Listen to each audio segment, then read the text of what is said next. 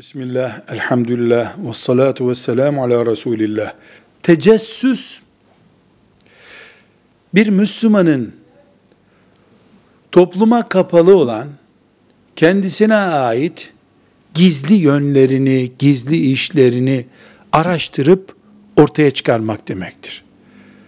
Bu kanuni bir gerekçeyle yapılabilir. Devletin görevlendirdiği birisi bunu yapabilir. Bunu konuşmuyoruz. Ama bir Müslümanın kanuni bir yetkisi ve görevi olmadığı halde diğer Müslümanın ayıplarını, gizli işlerini araştırmacı tecessüstür. Resulullah sallallahu aleyhi ve sellem Efendimizin Müslümanlara yasakladığı şeylerdendir. Baba bile belli bir noktadan sonra çocukları üzerinde tecessüs yapmamalıdır. Sadece baba olarak mesuliyeti alanına giren bölümlerini çocukların araştırmalıdır.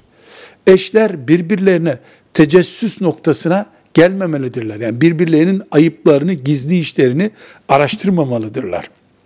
Çünkü araştırılıp karıştırıldığında herkesin gizli işleri çıkar.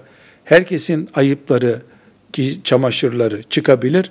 Bu da birbirimize karşı güvenimiz olmayan bir Müslüman topluma dönüşme nedenimiz olur. Velhamdülillahi Rabbil Alemin.